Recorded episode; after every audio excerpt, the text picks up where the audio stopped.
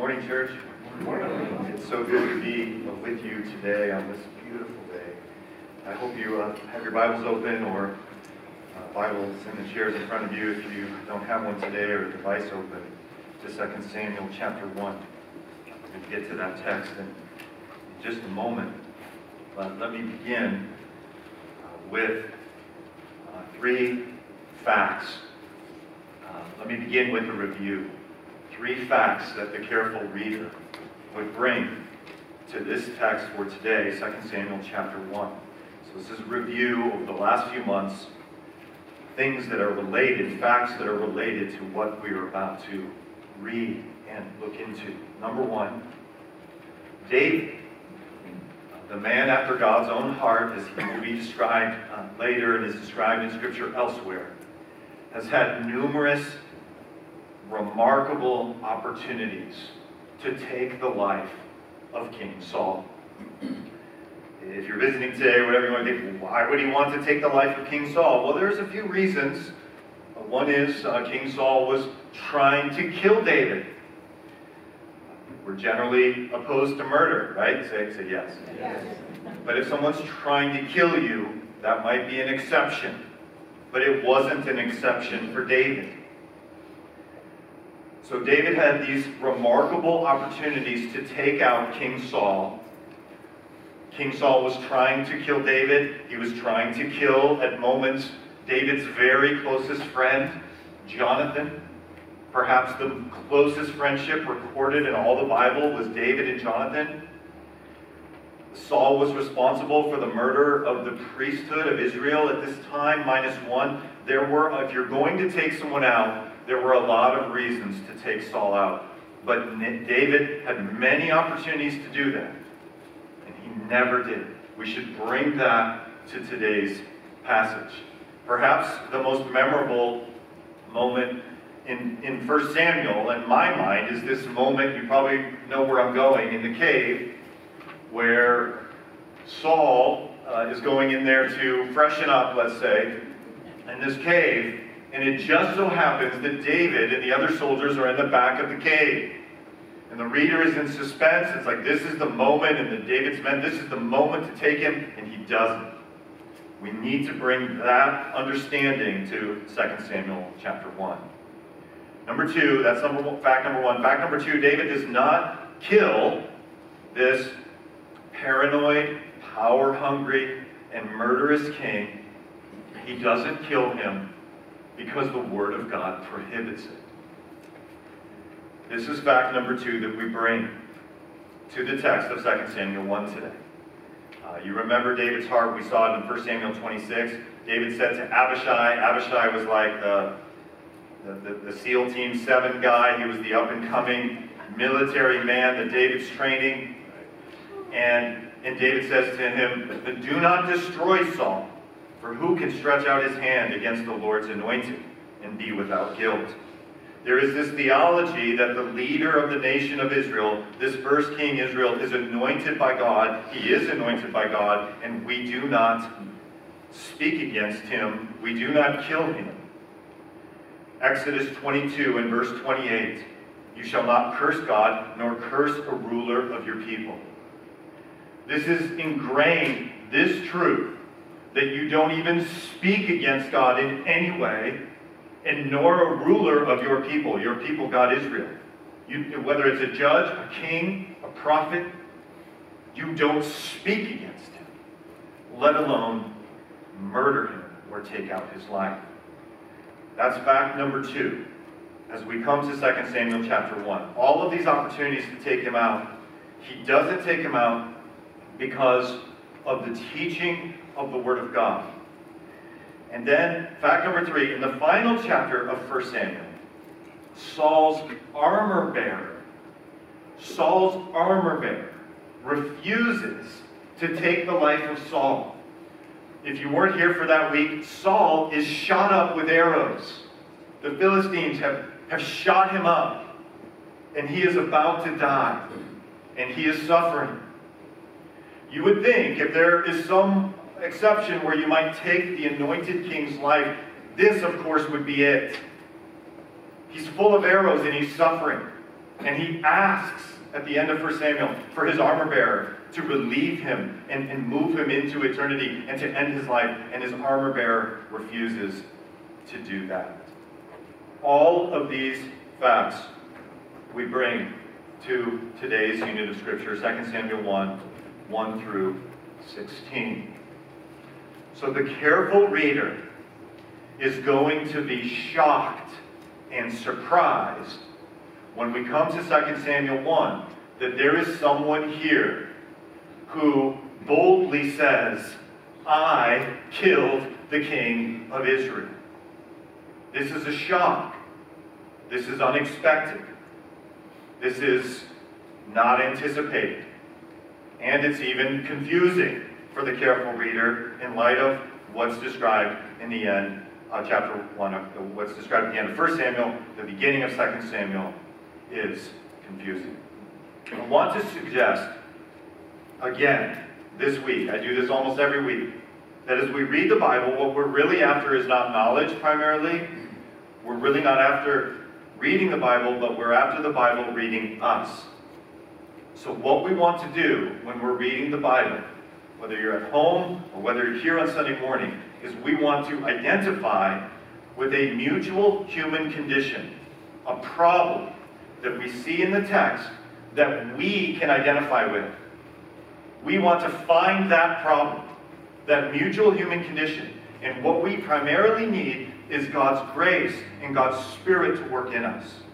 So I want to suggest that the person that we should identify a mutual human condition with in today's passage is this unnamed guy who says, I killed King Saul. And the mutual human condition that we share with him is that he is living a self centered life. His life is all about him. And that is the natural tendency for you and for me and for every human being. And what God wants from you and me is not to live a self centered life, but to live a God centered life. And I think the key phrase, well, the key phrase out of this sermon today, out of this text, there are probably 50 sermons that could be preached out of this text. But the sermon that I am preaching out of this text today emphasizes these words at the end of today's passage, where David says to this unnamed man that you and I should identify with, because I'm selfish, you're selfish, and he is very selfish. We're going to see in just a moment how selfish he is. And David says to him, Why were you not afraid? Why were you not afraid to take the life of God's anointing? We could expand or contextualize or paraphrase the question and say, Why were you not afraid of the holy and awesome God who has given you instructions in His Word? How could you just do whatever you want and live your life just, just, just not even considering the awesomeness of God and the truth of His Word? Why were you not afraid. This is how we should approach today's passage. We should be asking ourselves, are we afraid? And here the word afraid is positive. Here the word afraid might be better communicated in English today with reverence and awe. Why don't you have reverence and awe for God? And why weren't you concerned to, why, why were you, you so happy or enthusiastic, even, we're going to see, to disobey God's word. Why were you not afraid? These are words to you and me as well. Well, all of that by way of introduction, let's get into our passage now, verses 1 through 16. Let's take a look at verse 1. It says, After the death of Saul, David returned from defeating the Amalekites and stayed in Ziklag two days. Let me pause here again and just do some, some background or refresher for those of you that have memories like mine and you forgot, or those of you that are visiting today.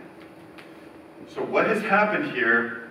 Refresher David was going into battle, remember, on the side of the Philistines. He's an Israelite, but he's been living in Philistine territory, and he was going into battle with the Philistines against the Israelites, the Philistine general said, you know, that's not a great idea to have part of our army be Israelites. Let's send them back to Ziklag. And then this battle between the Israelites and the Philistines happened, and David is sent back. So the reader, we know what has happened, but David doesn't know what has happened in that battle. So in verse 1, uh, the reader knows that Saul has done, Saul has died. The reader knows that, that Israel has lost this battle, but David doesn't. So he's back in Ziklag on the, on the edge of Philistine territory, and he's been there for two days. So that now uh, we come to, um, to verse, verse 2. On the third day, a man, this is the man that we should identify with.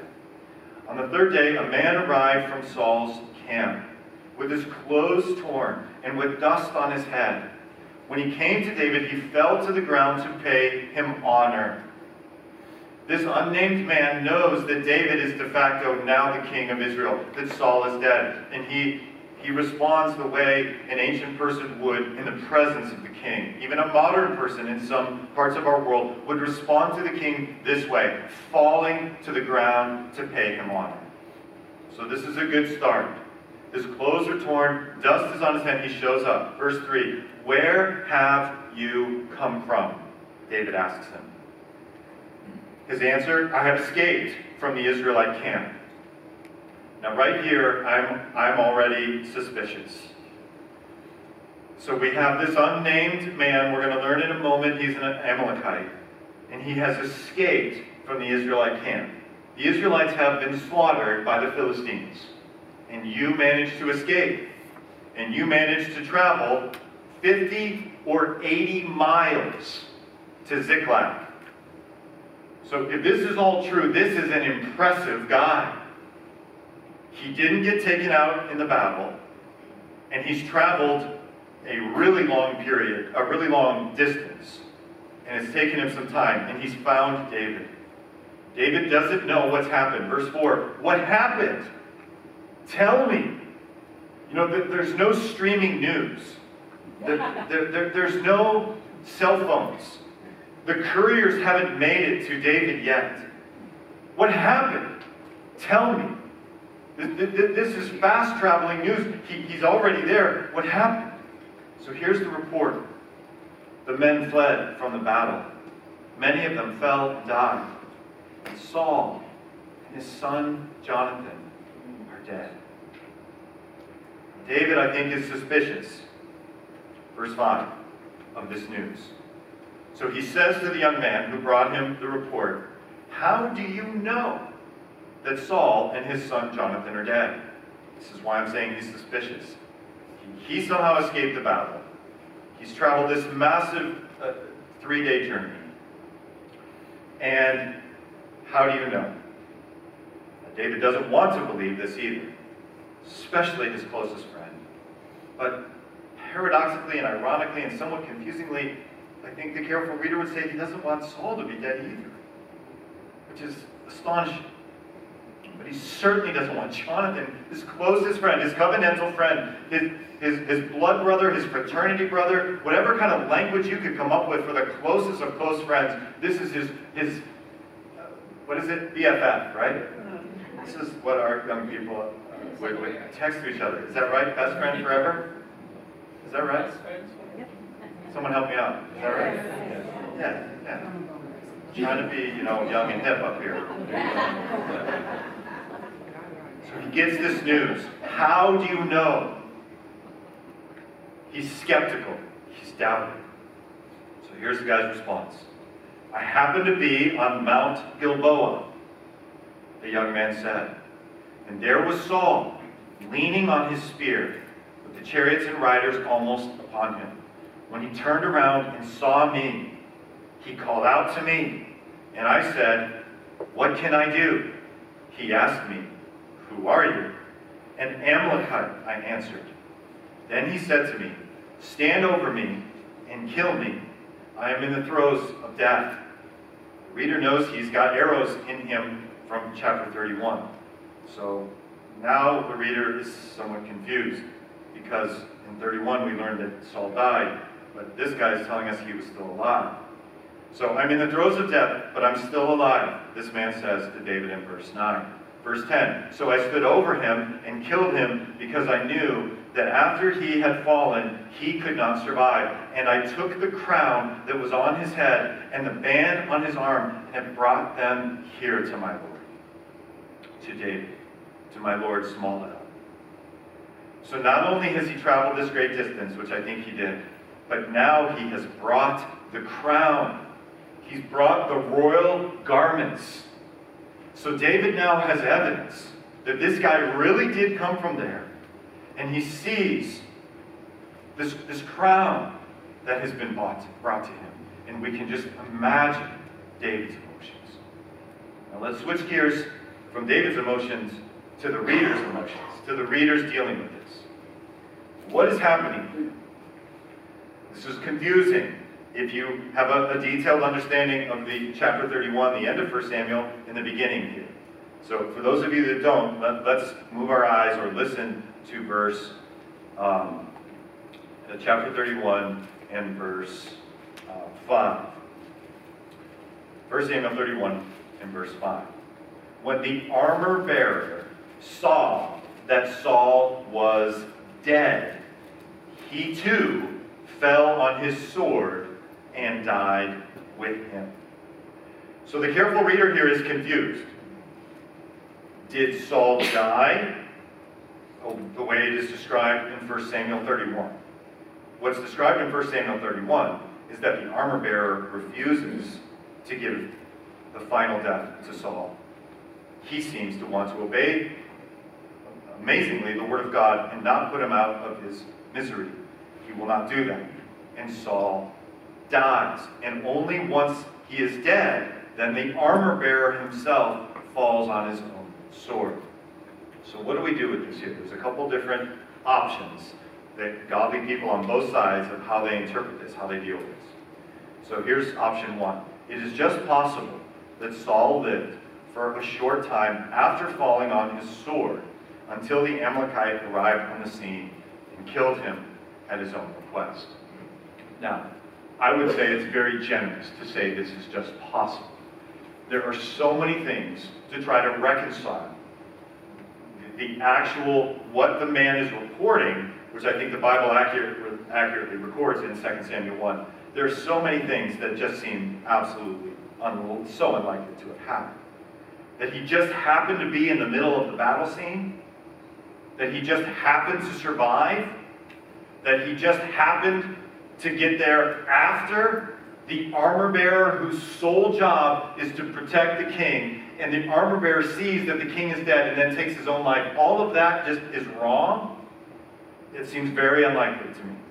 So the second option, there is possible ways, and some people harmonize all this together, but that just seems really unlikely to me. The simplest solution, uh, Occam's razor, if you will, it says this. Uh, the commentator goes on and says, that in general, it seems more likely that he, this guy, was robbing corpses, the unnamed man in 2 Samuel 1, that he was robbing corpses on the battlefield, that he just happened to be, uh, it's more likely that he was robbing corpses on the battlefield than he just happened to be in the middle of a fierce battle.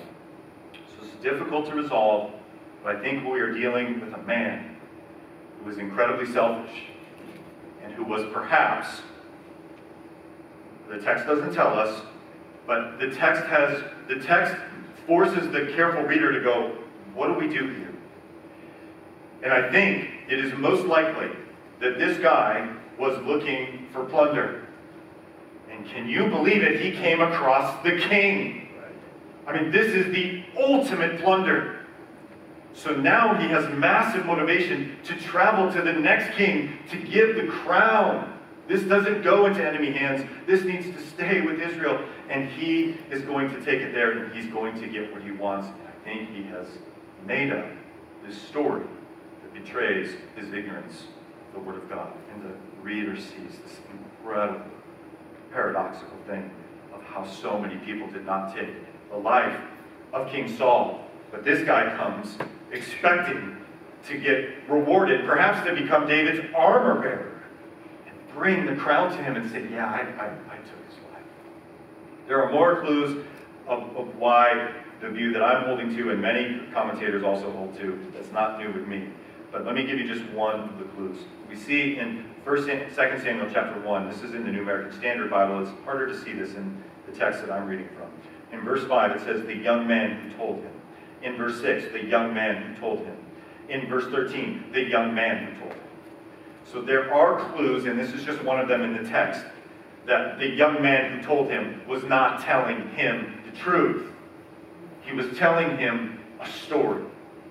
And this sophisticated literary work that whoever wrote Samuel put together has put these clues in here to say, this is how these two things come together. This guy was lying. He was self-seeking.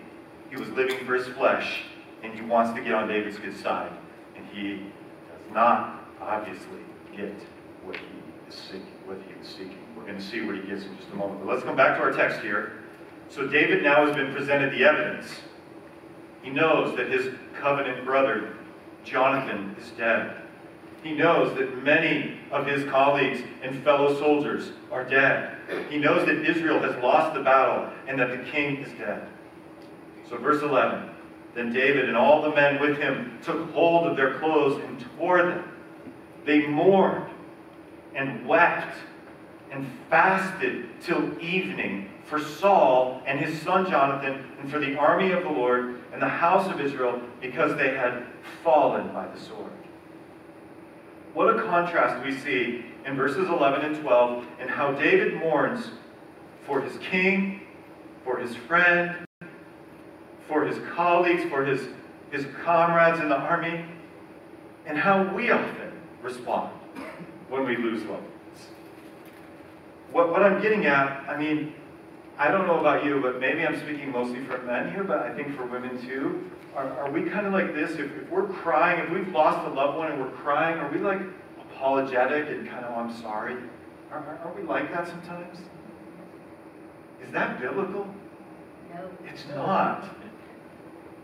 It, it, God, death is, is brutal.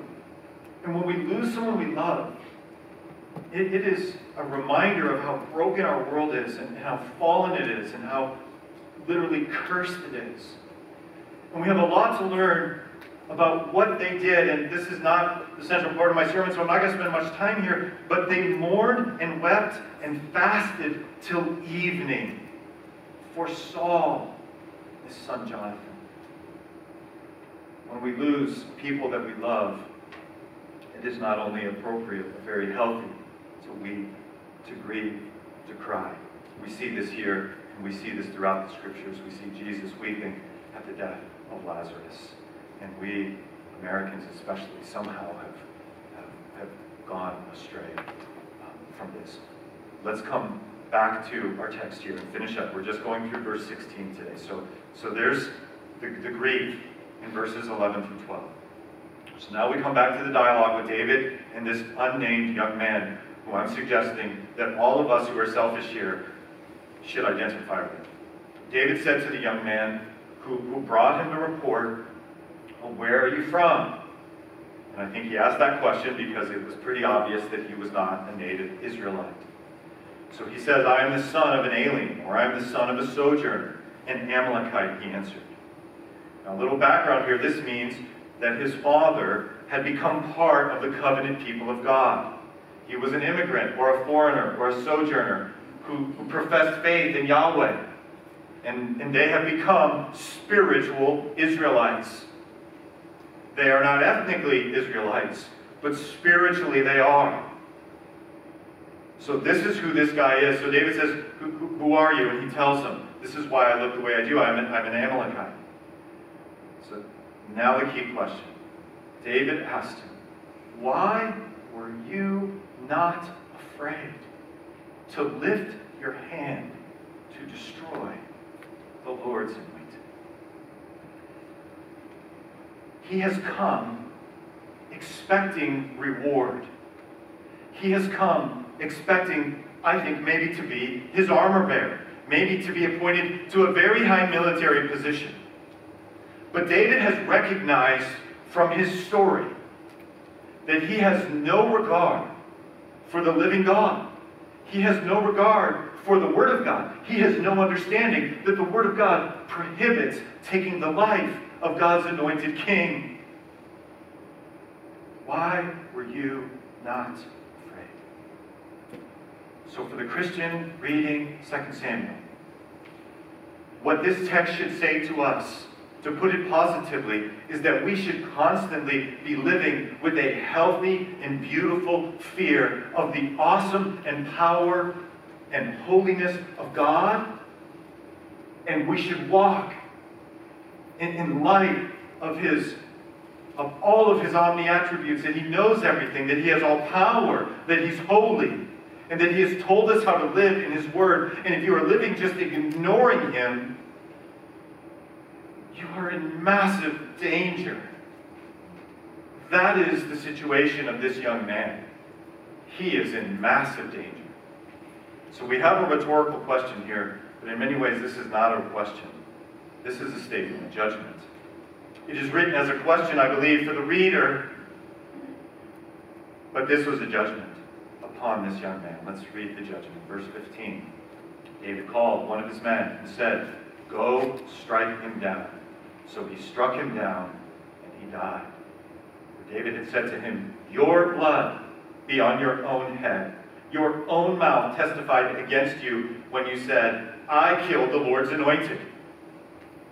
David is functioning here as the king, as the jury, as the legislative body, as the executive body. He is the king and the monarch and the judge. There is no need for a jury. There is no need for an investigation. There is no need for a trial. The Word of God is clear. And you have just told me you have killed God's anointed. And the punishment, according to the Word of God, for this murder is execution. And so we, as, as the head of state and as the anointed one of God, executes this man. So his question was not really looking for his response. The question is a response of the reader for you and me to say, Give me fear and reverence for God in the way that I live my life. I don't want to ignore His Word, is the way that the reader, the Christian, should respond to 2 Samuel 1 1 through 17. It should be. It should be on my heart constantly, and it was intuitively obvious to David that this man, even though perhaps his father loved God with all of his heart, soul, mind, and strength. And as an Amalekite, he became part of the Israelite community and covenant community. But this man was not what he claimed to be. Now, I think there's a lot of room for interpretation here, but I think that David actually believed that he killed Saul. And the reader knows that he didn't. And so the reader can see the unintended consequences of sin. And we should be thinking mostly not about his sin, but my sin, about your sin. As you listen to this message today, you should not be thinking about your family member or your friend or your child or your parent. You should be thinking about yourself and what God's Word is saying to us why were you not full of this holy, beautiful, reverential fear to live under the authority of God and His Word? And the reader should say, That's who I am, God. You shouldn't be nervous. You should simply surrender in your heart and say, I'm going to live under your awesome power, God, and I'm going to live according to your word. None of us do it perfectly, but this man ignored it he just went about his way. Even though he knew that Yahweh existed, his family had converted to the, to the community of Yahweh, to the people of Israel. So that's our text today. Why were you not afraid? Just a few implications as we close. Going to go on for a few more minutes. I'm not closing a few more implications. Psalm 119 helps us to know how not to be like this man. I'm saying, saying, Mike, we said we're like him. We're like him in that in the flesh, we're selfish. But in the spirit, we say, God, I don't want to be like this man. That's how we respond. And so, what do we need to be? What kind of man or woman do you or I need to be? We need to be kind of man or woman like the psalmist in 119. I will meditate on your precepts and regard your ways. This guy didn't know that you shouldn't kill the anointed. He came to the next anointed one, David, and said, Hey, I did you a favor. I killed this guy, and now you, here's the crown. You want me to put it on? I'm ready for the prize. He didn't have a clue about any of that. The psalmist meditates on God's precepts and regards his ways. I shall delight in your statutes. I shall not forget your word. Deal bountifully with your servant that I may live and keep your word. Open my eyes that I may behold wonderful things from your law. This is what was missing from the unnamed man, the Amalekite, who brings the crown to King David. He didn't have a heart that said, Open my eyes. May I obey the wonderful things in your law. He was treated God like, in his word, like, it's not a big deal. And I'm going to get this position. So what I'm trying to say is that the Bible matters in the everyday stuff of life. The Bible matters if this was, if this guy was going through the battlefield after the battle was over, which is likely, and plundering all this stuff, and comes across the crown, the Word of God and God Himself is far from, from, his, from his thinking. And the Bible matters. It matters when he was on that battlefield, and, and it had no role in his life that day. And so he decided to go in this way deception and lying and cheating. So sometimes uh, selfish, selfishness, sometimes selfishness is most clearly seen uh, when you're completely ignored by someone. I mentioned last week uh, chemistry class. Remember that as we were here? Can you remember? Can you remember back to chemistry class? Yeah, it's a while ago for most of you. Maybe a few of you here hasn't happened yet. Most of us a while ago. Some of you might be in chemistry class now. But I want you to imagine, go back to chemistry class. And imagine uh, you've got a lab partner in that class. You're in high school, you've got this lab partner, and you look up to this lab partner. This person has got it together and and uh, you know you, you only know them from class, and you get to know this person. They're, they're your partner. You know you're you're heating up the beaker, and water's going into gas form, and then back into. Remember that?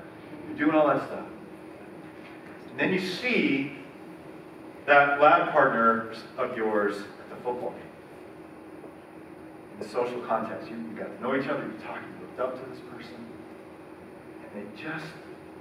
When you say hi to them at the football game, just walk by you like, like you don't even exist. That can be more painful than someone attacking you or gossiping about you, just being completely ignored. This guy, the unnamed Amalekite becoming part of the covenant community, is someone who has completely ignored God in his day to day life. He just didn't know he. I'm just going to walk by and do my own thing, living a self-centered life. Look with me at Psalm 36. I have a message from God in my heart, the psalmist says, concerning the sinfulness of the wicked. There is no fear of God before their eyes. This fear of God is a good fear, a beautiful fear, a, a, reverence and awe. They don't have that. In their own eyes, they flatter themselves too much to detect or hate their sin. God, we don't want to be that kind of person. We don't want to be like this young man, even though our flesh wants us to live for ourselves. There is this battle that goes on inside of us as Christians. So the Lord Jesus matters in the everyday stuff of life. The Bible matters in the everyday stuff of life. Don't just walk by it and ignore it. So, what should our lives look like? Again, going back to the last few sermons, our lives in many ways should look very similar to the first followers of Jesus. The ordinary means of grace, I've referred to them as, and people have referring, been referring to them as that for many centuries. They, the first followers of Jesus, were continually devoting themselves to the apostles' teaching? Are you devoted to the teaching of Jesus in the New Testament? That's what a Christ follower does. This man was not devoted to Torah. He wasn't devoted to God's teaching. They're continually devoting themselves to the apostles' teaching, to fellowship. That is to intimate community with other believers who can speak in to my selfish ways and I can speak into his or her selfish ways. That's what koinonia is. That's what fellowship is. The breaking of bread, that is having meals together, including the Lord's Supper, which we're going to do in just a few moments, and to prayer. This is what the Christian life looks like. This young man, this unnamed young man, is not what a life of godliness looks like. He faces judgment. Final, um, close to my final thing here. Why were you not afraid? Is the key question. The final thing I want to say in implication of this whole passage, 2 Samuel 1. So my sins matter because they rob Christ of his glory. Mike's sins matter because they rob the Lord Jesus of his glory. The young Amalekite sins open the Christ follower's eyes to the hideousness of one's own sins. The right response to this passage and the other passages that I've referred to today is not to think about your child or your parent or your neighbor and that you wish that they had heard this sermon, but to think of your own sins and how hideous and how ugly they are, and to begin to hate them. That we are very much unlike this young man, even though in some ways we are like this young man. The consequences of some sins cannot be mitigated. That is one of the obvious things from this passage. His sin leads him to death, no matter how you interpret this. If you want to try to harmonize it, and you think all these things actually happened, that he wasn't lying, I don't think that's the case, but even if that were the case, consequences of his sins lead to his death. They cannot be relieved sometimes. So this is another reason to hate our sin. The consequences, the real life, day-to-day consequences of the sinful choices that you make, the sinful choices that I make, are, are, are massive and terrible. Finally, and here we're at the end, the crushing reality that my sins rob Christ of his glory. I thought of it this week as this passage was working on my heart this week. What would my life be like if the person I care for the most, or in your case, what would your life be like? The person you cared for the most in life, your closest friend, your spouse, or whomever it is, they, they suffered and died so that you might live. Would you carry that with you? And so, someone that was here today, maybe, they died for you. Would you just walk by that truth throughout your life? Or would that stay with you? I'm suggesting it's going to stay with you. And the death of Jesus for my sin and for your sin is to stay with us. And when you and I sin, we are robbing him of the glory that he wants to get from our lives. He wants you and me to live life, a life of joy, of the fruit of the Spirit, and a life of obedience. And when we go astray from his word, we rob him of the glory that he purchased for us on the cross. The glory, in part, is to transform us in this life, also to save us and to keep us perfect, which we will be in the new heavens and new earth, but in this life, until then, to be changed and to be like him, and he gets glory from that. We rob him of that when we just walk by his word. We just walk by him. And we don't live for him as though he really died for us. Because the truth is, your closest friend actually died for you. It was a brutal death. And he loved you. And he wants you to live for him. He wants you to live a life that is so opposite of this young man. Let's bow our heads. God, your will for us is to be filled with love, joy, peace, patience, and kindness, and goodness, and faithfulness, and gentleness, and self-control. Lord, your desire for us is not to feel bad about ourselves, but to be full of joy. Lord, help us to be people who meditate on your word and seek to obey it. None of us are going to obey it perfectly. And yet, you call us to grow and to become more and more in the image of Jesus as we walk with you. And that's really what we are after, God. Help us. Help us, God, to be the furthest thing from someone who would walk by and not be mindful of Jesus giving his life for us. That we would walk by the Word of God and not pay attention to it. Lord, help us to be mindful of it. We pray in Jesus' name.